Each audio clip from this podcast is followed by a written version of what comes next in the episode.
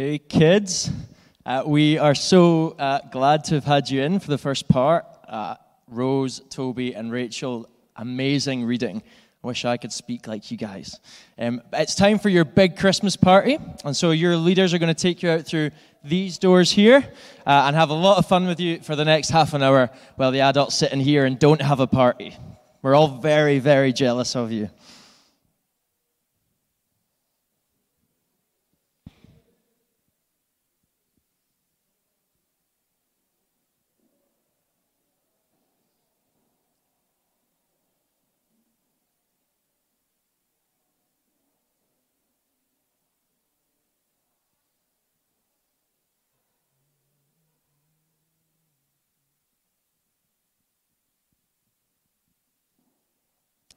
Good afternoon.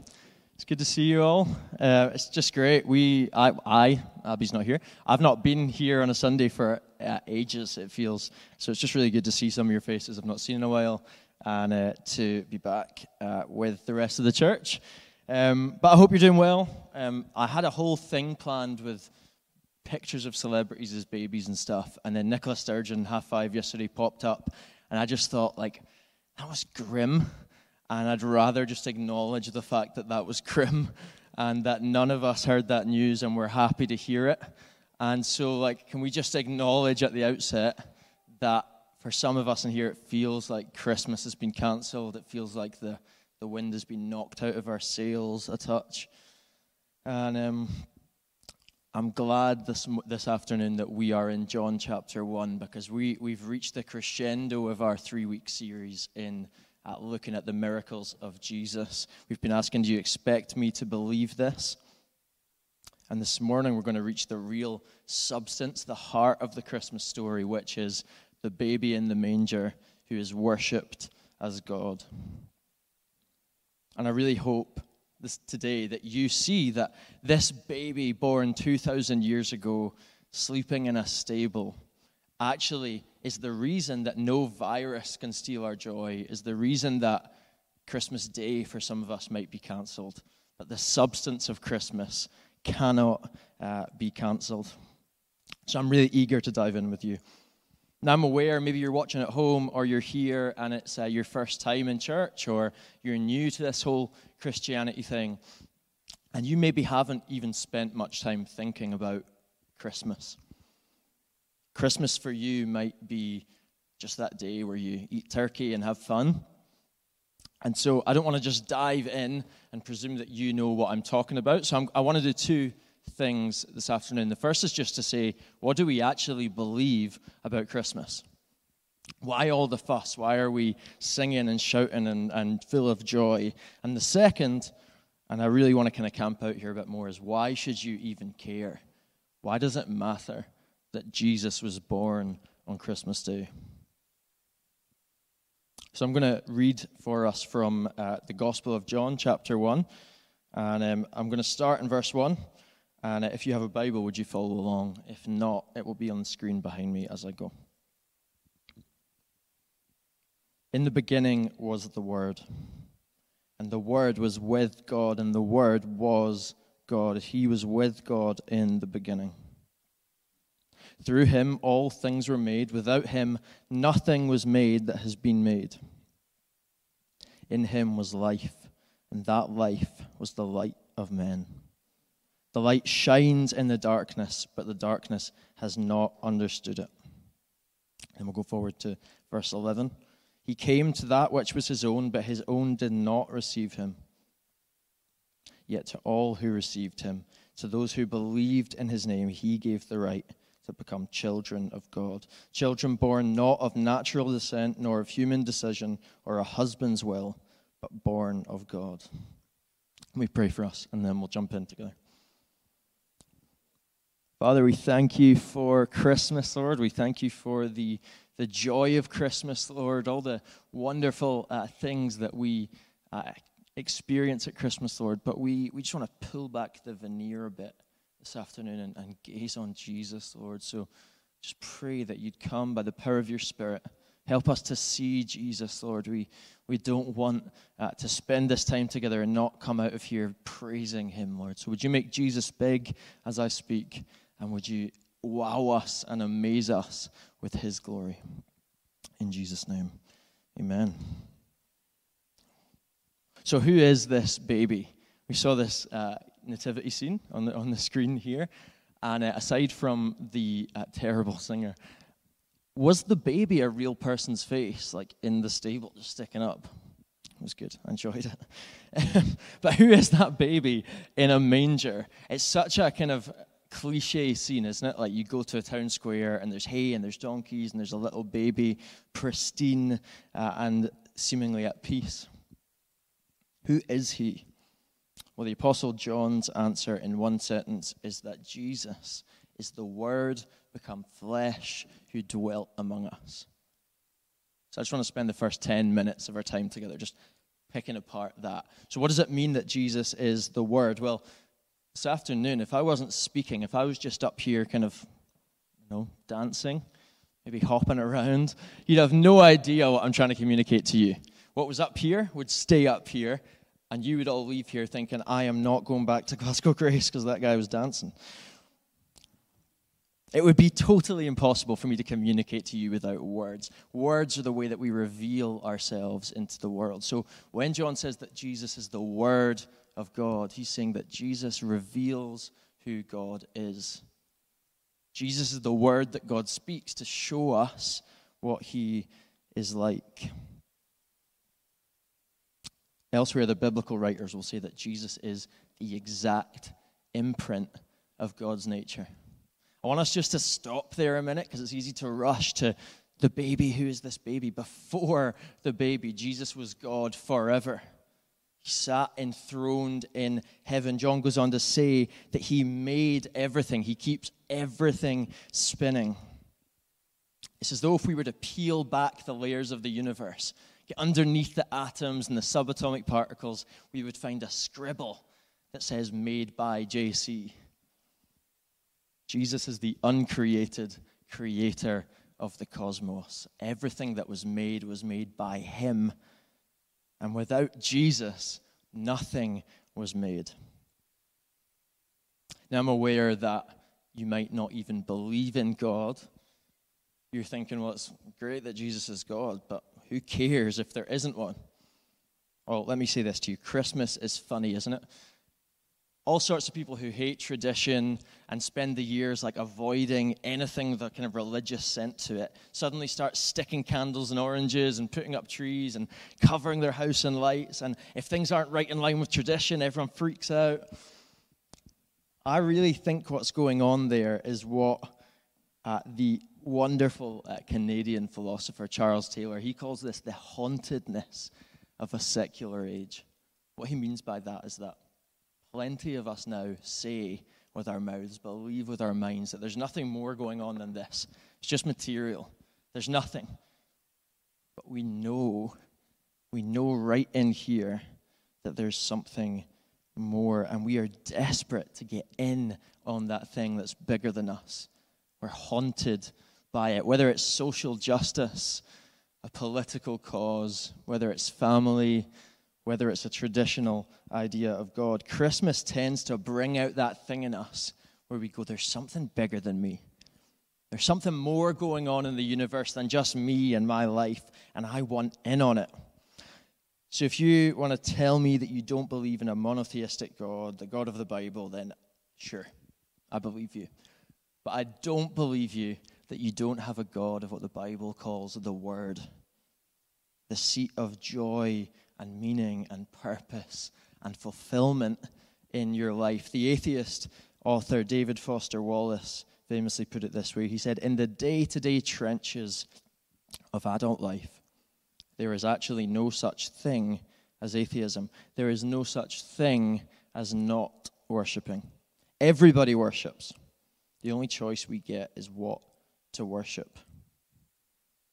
So when John says that Jesus is the Word, he's saying that whatever it is that you're after in life, whatever it is that is at the end of the road for you, what is the, the fullness that you are aiming towards, John will say that is Jesus.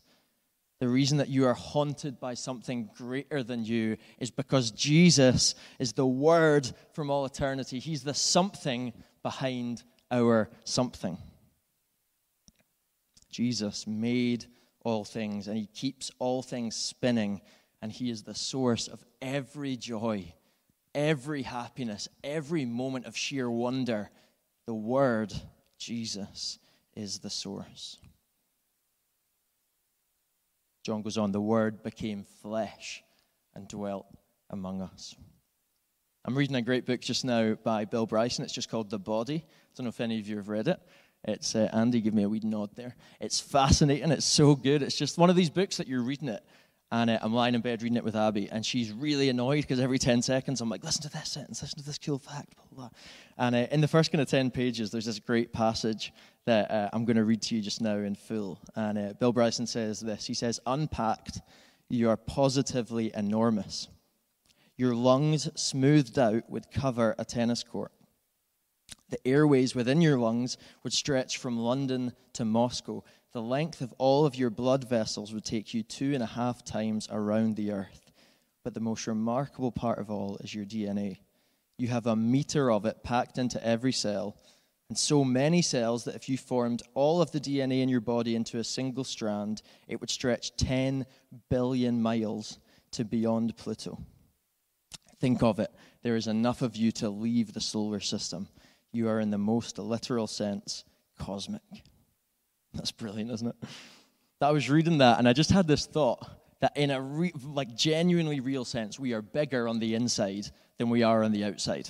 Like little old me stretching to Pluto is outrageous.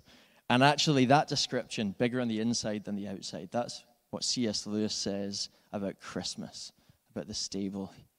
On Christmas Day, we find a stable and in the stable, we find the light of all the world, a stable that is bigger on the inside than everything on the outside. The Word from all eternity, the creator of everything that we see, the source of every goodness, the God who the Bible says has been enthroned for eternity. The angels gather round him singing, Holy, holy, Holy is the Lord God Almighty who was and is and is to come. And they've been singing that song for eternity. That God was born in a stinking manger. In the Christmas story, we come across a stable with God Himself living in it. Christians have long believed in what the ancient uh, Christians called the hypostatic union. All that means is that Jesus wasn't just a great guy. He also wasn't just God pretending to be a man for a while until he shot off again to do God things. No, he is fully God, and at the same time, he is fully, for the rest of time, a human man. We'll unpack that as we go on, but here is the earth shattering reality behind the cliche nativity scene. In 2 or 3 AD, this world was kept spinning on its axis by a newborn baby.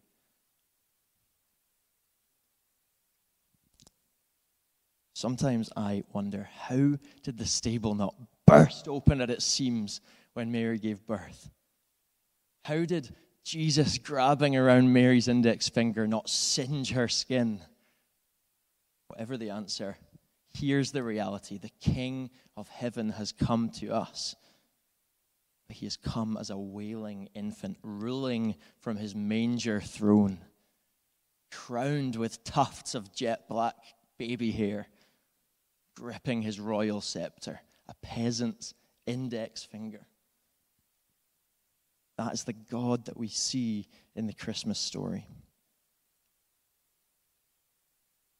Some of you uh, may be thinking, that's great. I understand now what you believe about Christmas a God who becomes flesh. But why should I care? God or not, a baby was born 2,000 years ago. Why should I care? Well, here's what I want to do with the rest of our time. I want to give you three reasons that Christmas really matters, why what you believe about Christmas is one of the most important things about you. And our three reasons are this Christmas is God coming to us.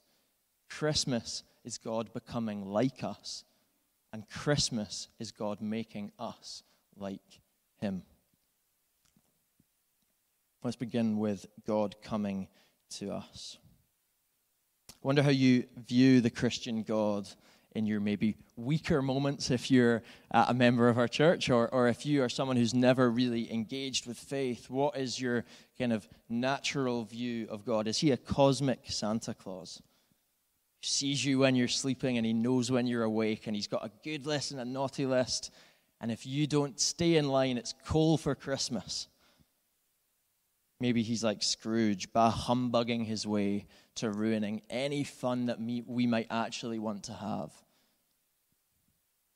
He looking down in heaven, a divine buzzkill with a stiff upper lip, demanding that we become more serious? Or maybe he's like the elf on the shelf, a tool made by humans to keep naughty children in line. It's easy with kids, right? The elf's watching. Is Jesus just a tool made by man so we can say, God's watching? Keep in line. All these ideas, they share one thing in common, and it's that in these pictures, God is distant, He's basically cruel, and He's unconcerned. And there's something that I have to do to win affection and attention from Him. Every single religion invented in history has held this view of God. We've made it a bit more Christmassy today, but this is the dominant view of God. Every religion basically says this behave a certain way, and God will approve of you. Do these certain religious things, and you can climb the ladder to God. But whether you believe in God or not, you most likely operate out of that assumption day to day. Now, whether it's fitness regimes, morning routines, a, new fad diet, our relentless march towards self improvement through self help books. We, all of us, have this nagging, natural sense that if we do the right things, we will get to God or get to what we've called the Word. We believe that if we continue on the trajectory of self improvement, we can finally, finally find fulfillment. Whether for you that's religious do goodery or a kind of non stop march of self improvement, we are used to trying to climb our way to God. The message of Christmas is that you cannot make it to God. You are so full of what the Bible calls sin that you could try for billions of years and you'd only end up further back than when you started. You're that broken that you are so loved that God Himself would climb down the ladder toward you. In Christmas, we see a God who loves us so much that He would come to us. A God who isn't content to just sit in the clouds, distant and judgmental and mean, but who enters the fray, who comes to us. We see a God who gives us the free gift on Jesus with no strings attached, no entry requirements, nothing to pay. God doesn't just give us a begrudging hand up, He gives us Himself. That means that you can be freed because of Christmas from the constant self improvement, freed from the weight of religious performance. Christmas says that you have nothing to prove because God in Jesus approves of you. So that's reason number one God comes to us. Number two, God becomes like us. Now, a few years ago, uh, Abby and I went to Hungary for my cousin Andrew's wedding. And uh, Andrew's from Hull, and uh, the fact it was in Hungary gives away his wife is Hungarian. And uh, there's a bit of a communication issue there, um, which is that Andrew's from Hull, so he can barely speak English, never mind Hungarian and I hope he's not watching. But um, communication was sometimes difficult. Hungarian is a nightmare of a language, and he's kind of plugging away for a few years, trying to just even get some basic phrases down. And her English is good, but there was moments where she was tired, where it just wasn't working. And um, Andrew kind of plugged away at learning. And uh, on their wedding day in Hungary, there was this great moment where they're exchanging their vows in English. And uh, Andrew stops speaking in English, and he says this, and please forgive me. He says, Lakatosh ona, Igerem neked, Hogi soha, Nem junok meg, Seretni teged. And uh, behind him, he said it so much better than that, by the way. Behind him on the screen, it said, Ona Lakatosh, I promise that as long as I live, I will never stop loving you. I mean, what a moment, right? You're like, honestly, he like worked so hard at that. And you're like, what a picture of marriage where he comes to her, learning her language. That is also a picture of the reality of Christmas. If Jesus is the Word become flesh, He's a Word spoken in our language. He's a Word not come to lord over us, but to live with us. You know, I love the message interpretation of verse 14 of John 1. It says this it says, The Word put on flesh and blood and moved into the neighborhood. Isn't that great? Moved into the neighborhood. Now, at Christmas, I get the absolute joy of delivering gifts to struggling families around Glasgow with my job. And it's wonderful to see the gratitude. I absolutely love doing it. But I drop them off and I go home. And there's nothing wrong with that. But Jesus, the love of Jesus goes so much further. He moves out of his wonderful home in heaven. And he moves into the muck and the mess of human life. Christmas means that God Himself has been through the sleepless nights. God Himself took sick days off of work. He worked long days under the sun. He was betrayed. He laughed. He loved. He got sick. God Himself took on every single thing that it means to be human.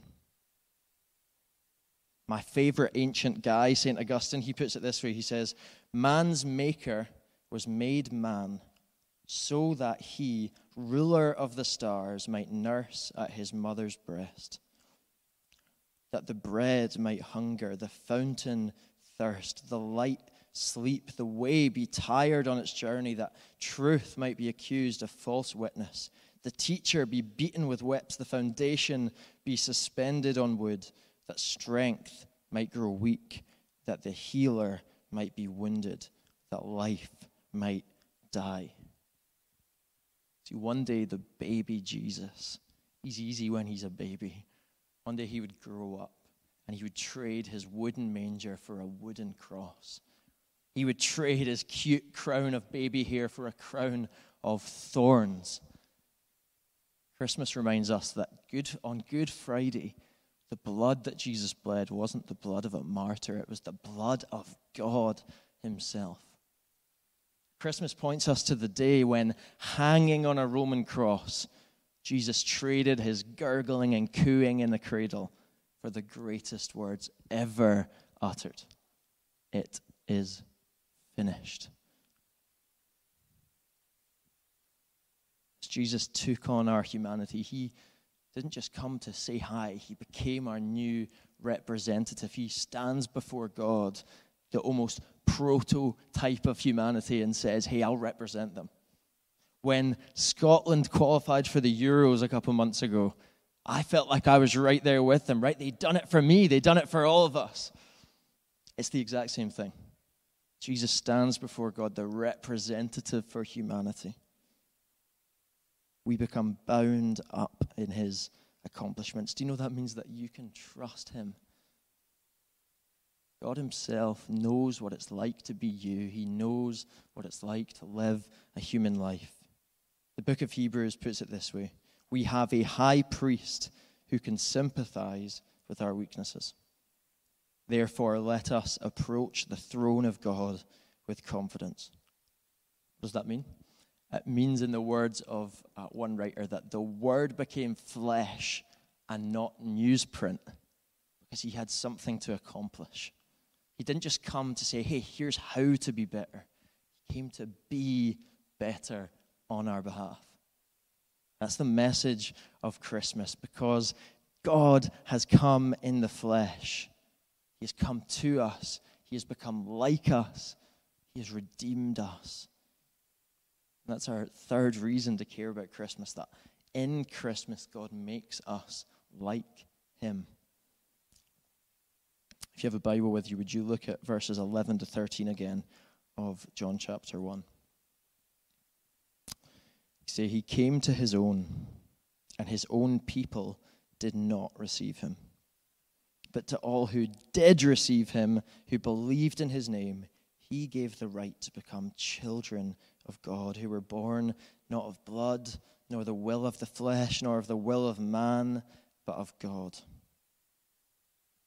I wonder if you remember when you were young that dreaded feeling on Christmas Day. It's 10 p.m you know, you can hear your mum and dad's downstairs and you're thinking, like, when are they going to tell me to go to bed? The Christmas is almost over for another year. Dinner's eaten, presents are open, and just that, like, looming dread that tomorrow is turkey curry day. The Christmas blues are real, aren't they? Even if you're not six or seven anymore, the Christmas blues are real. After all the fun and joy and festivities, we genuinely can't help but feel, is that it? Is that what we were building up to for all these months? And if I was to take a swing at what was going on in our hearts at that moment, I would say this that we were made for the substance of Christmas. The baby born in a manger, God become flesh to redeem us from our sins, but we have focused on the shadow. Focused on the, the turkey and the presents and the lights and when we do that, we wake up on December 26th when the, the presents are unwrapped and the food baby is well and truly conceived. And we do find it's only December the 26th. Light hasn't broken into our darkness. Nothing has really changed. But today, the real offer of Christmas to you is turn from that shadow. Turn from the living for a one day escape from the humdrum of life. Turn to Jesus, who offers lasting joy. In all of our darkness, the light of Christmas, Jesus Christ is not going out. In C.S. Lewis's uh, children's book, The Lion, the Witch, and the Wardrobe, uh, the children crawl through the cupboard into Narnia and they find a world stuck in winter. It's even worse than that. They find a world stuck in winter and it's never Christmas.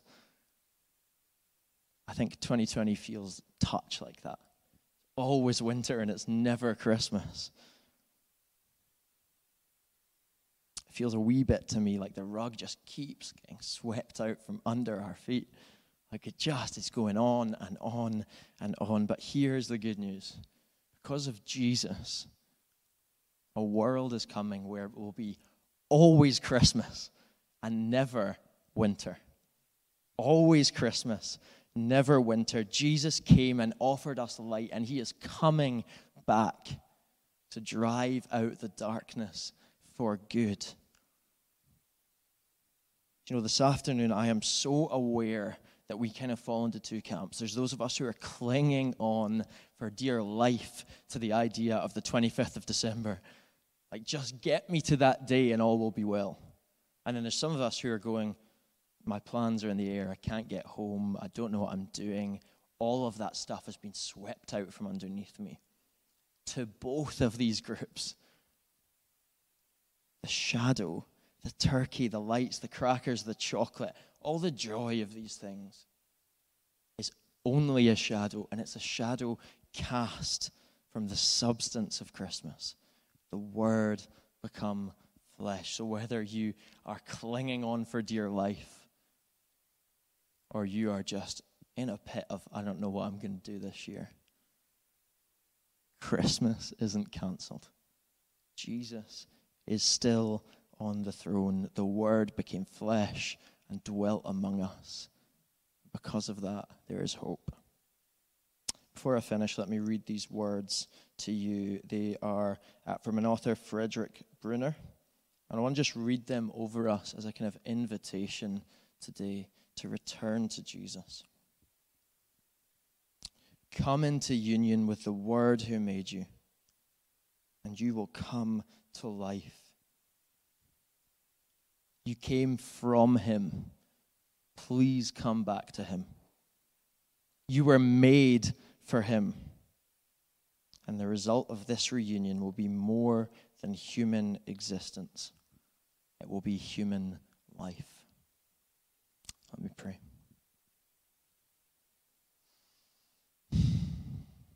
Lord, we are so aware that we just are sitting in this in between state of tension right now where we're so excited for Christmas and yet we're so aware that nothing is the same. And yet, Lord, we rejoice together that Jesus is the same. The truth of Christmas, that God has come to us, doesn't change. And so, Lord, I just pray for us. I pray that you would fill us with Christmas joy, fill us with hope, fill us with light. Help us to know, Lord, that nothing can steal the reality of Christmas from us. Just pray, God, that that would sink into our hearts. Lord, we praise you for all you have done. You are not distant, you are near. You became flesh and dwelled among us. We love you, Jesus. Amen.